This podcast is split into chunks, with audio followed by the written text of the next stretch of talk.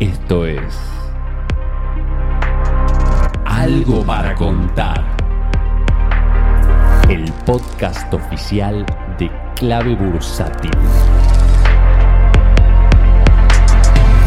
Hola amigos de Clave, ¿cómo les va? Soy Martín y tengo algo para contar. Semana terrible en los mercados, especialmente en Wall Street, en el Merval venimos en una especie de microclima, aunque bueno, obviamente acompañamos las bajas, pero viniendo de, muy grandes subas y también eh, si miramos el gráfico del Merval en contado con liquidación nos damos cuenta que estábamos en, el techo del canal y bueno, justo el timing nos dio para que suceda lo de la reunión de la Fed y haya una corrección generalizada que tiene, tiene mucho sentido. En este, en este podcast les voy a decir por qué desde mi punto de vista la conferencia de Powell de este miércoles que pasó fue la más eh, complicada, la más dura, la peor, desde en función ¿no? de, la expectativa de regreso del mercado alcista para, para el que está eh, digamos, esperando para comprar o que está eh, short o qué sé yo, el que, le, el que le sirve la baja pensará diferente, pero em, me parece que es la peor o la más dura conferencia de Powell hasta ahora y no me refiero a la parte de, de la conferencia propiamente dicha cuando él habla, que lee un escrito, que ese está escrito como un, parece escrito por un robot, siempre dice lo mismo, no aporta ninguna información, literalmente, no exagero, sino lo que dijo después en las preguntas. Como sabemos, eh, ¿qué, es lo que viene pasando en el mercado y qué, eh, cuál era la expectativa y qué, está esperando el mercado y por qué cambió? Bueno, tenemos eh,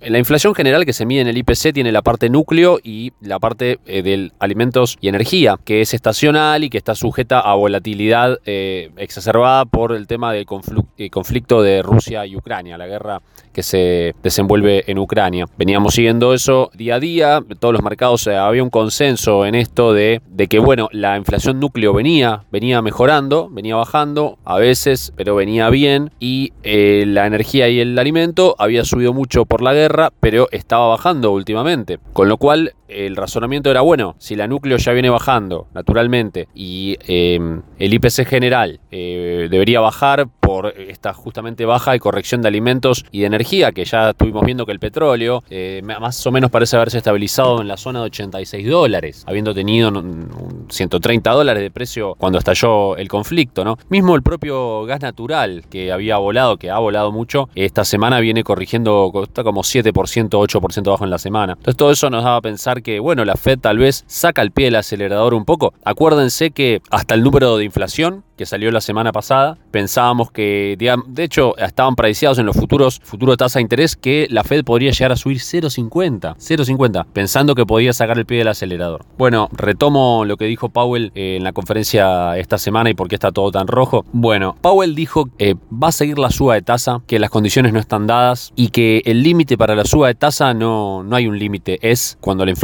empieza a bajar. Entonces, eh, eso cambia el panorama, porque si la inflación no baja, la Fed va a seguir y va a seguir y va a seguir y no hay límite hasta donde puede ir. El límite lo pone la inflación. En definitiva, también tengan en cuenta que la inflación somos, bueno, los estadounidenses más que nada, ¿no? En este caso. Primero vamos al dato y después a interpretación más emocional que yo creo que también tiene. Eso hace que la tasa que ahora está en 3, 3.50 más o menos, y que la Fed tenía pensado subirlo hasta 4, tranquilamente puede ir hasta 5 y si la inflación en ese momento que la tasa llega a 5 sigue sin aflojar, seguirán subiendo. Entonces saben que el mercado odia la incertidumbre. Y en este momento tiene la incertidumbre en la variable peor en la que puede tener incertidumbre, que es justamente en este contexto de sensibilidad respecto a este tema, es la Fed puede subir la tasa infinito. O sea, porque no depende, no es que Powell dijo, bueno, sí, pero hasta 5, ponele que subimos y después no más. No le puso techo. Entonces, eso deja la incertidumbre de hasta dónde puede ir la tasa y nadie sabe, porque depende de hasta dónde puede ir la inflación. Entonces, la verdad que, claro, entiendo por qué eh, el temor. Eh, recordemos que en el famoso Paul Volcker, allá por los 80, la última vez que hubo inflación alta en Estados Unidos, subió a 20 la tasa. O sea, fue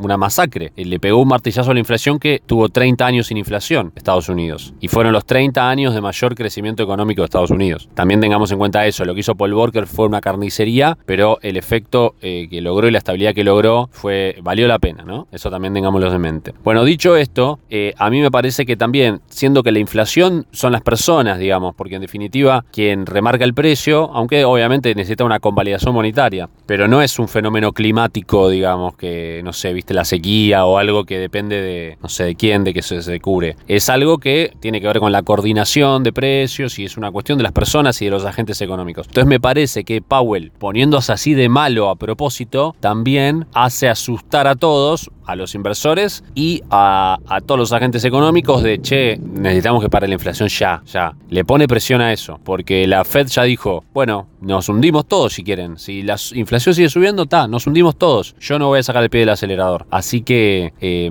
espero que eso también tenga un efecto psicológico sobre los agentes eh, económicos más importantes. De, bueno, poner todo el esfuerzo que puedan en tratar de no eh, seguir alimentando una espiral de inflación. Como les decía, la inflación núcleo volvió a subir eh, a, a, contramano de lo que se esperaba y bueno, eso desencadenó todo lo que estamos viendo ahora. Como inversores, ¿qué es lo que podemos pensar? Yo creo que este panorama, lo, lo primero que se me ocurre es que tira para adelante en el tiempo la idea de cuándo puede llegar a volver el mercado alcista, poniéndolo en términos bursátiles directos. Así que, ¿qué puede pasar que, que haya un cisne rosa o, o, blanco no porque es el cisne común y negro es el inesperado. Por un inesperado, un cisne negro lindo, o sea, un inesperado positivo. Por un lado, por el lado de la conducta de los agentes económicos, si, si hay un, parate en la, en la, escalada de precios, por un lado eso. La parte monetaria, que es la de sacar dólares de, de circulación, todos los, los, monetaristas me van a decir, ah, pero la inflación es solo monetaria. Ok, pero la Fed está reduciendo la hoja de balance, así que está haciendo un apretón monetario, o sea, se está dando dinero de, de circulación. O sea, eso se está haciendo, así que no, y no se está haciendo más eh, quantitative easing, o sea, no se está emitiendo de más. Así que no se está convalidando monetariamente ahora eh, la inflación. Pero tengan en cuenta que el efecto monetario sobre la inflación tiene un retraso por lo menos seis meses, así que el apretón de ahora no se va a ver hoy en los precios. Pero hay otro factor, como les digo, el cisne positivo que podría llegar a aparecer, es que hay, hay muchas partes de la, de la inflación que son todavía causados por las disrupciones en la cadena de suministro, como se le dice. Una de las más claras es el mercado laboral. El mercado laboral, aún con indicadores económicos bajando, empezando a bajar, no baja. Está apretado, le dice tight, le dice Powell. ¿Por qué? No porque haya eh, muchos puestos de trabajo ofrecidos, sino porque hay pocas personas dispuestas a trabajar. Eh, entonces, bueno, por ese lado podría empezar a acomodarse la cosa. Si empiezan a, haber despidos y demás, eh, bueno, ya no va a haber tantos puestos de trabajo disponibles, entonces ya el número de desempleo va a empezar a modificarse, va a empezar a cambiar y no haber tanta demanda en relación a tan poca oferta como hay. ¿Por qué esto presiona la inflación? Porque presiona al alza el salario que viene subiendo todos los meses. Y eso termina trasladado, obviamente. Los que son monetaristas, los vuelvo a, referenciar, van a decir, es solo monetaria la inflación. Está bien, está bien, sí. Si vos subís salarios y subís salarios y subís salarios y no hay una impresión monetaria que cree más dinero para pagar esos salarios, no habría,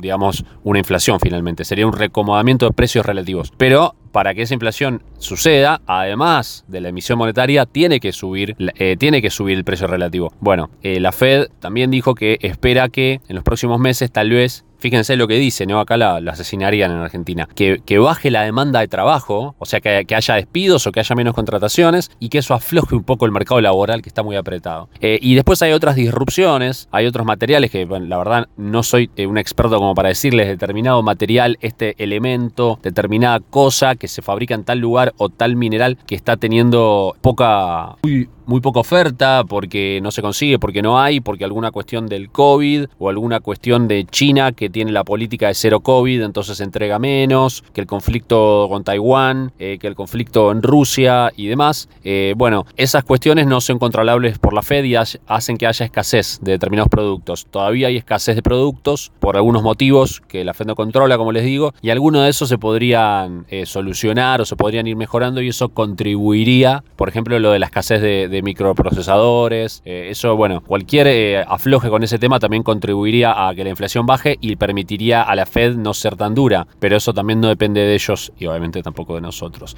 Así que desde mi punto de vista, yo esta semana calibro hacia al lado de los osos mi expectativa del regreso del mercado alcista a Wall Street para por lo menos un trimestre o dos, más tirando a dos trimestres más tarde de lo que hubiera pensado. Eh, así que vamos a ver, el mercado saben se adelanta, no va a esperar el mercado a que Powell diga listo, no subo más, el mercado va a esperar a esos datos subyacentes al dato de inflación, porque el que llega primero gana más siempre, eh, ya se van a ir adelantando. Así que no es que vamos a tener que esperar a que el día que Powell dé el ok, porque ese día ya eh, va a ser, ya va a ser eh, medio anticipado desde antes por el mercado. Así que atentos, seguimos los hechos desde acá eh, con mucha atención y mucha cautela. Que tengan buen fin de semana y buenas inversiones todos. Si querés enterarte de la última información del mercado en tiempo real y sin costo alguno, sumate a nuestra comunidad de WhatsApp en clavebursátil.com barra comunidad. Un espacio de inversores para inversores.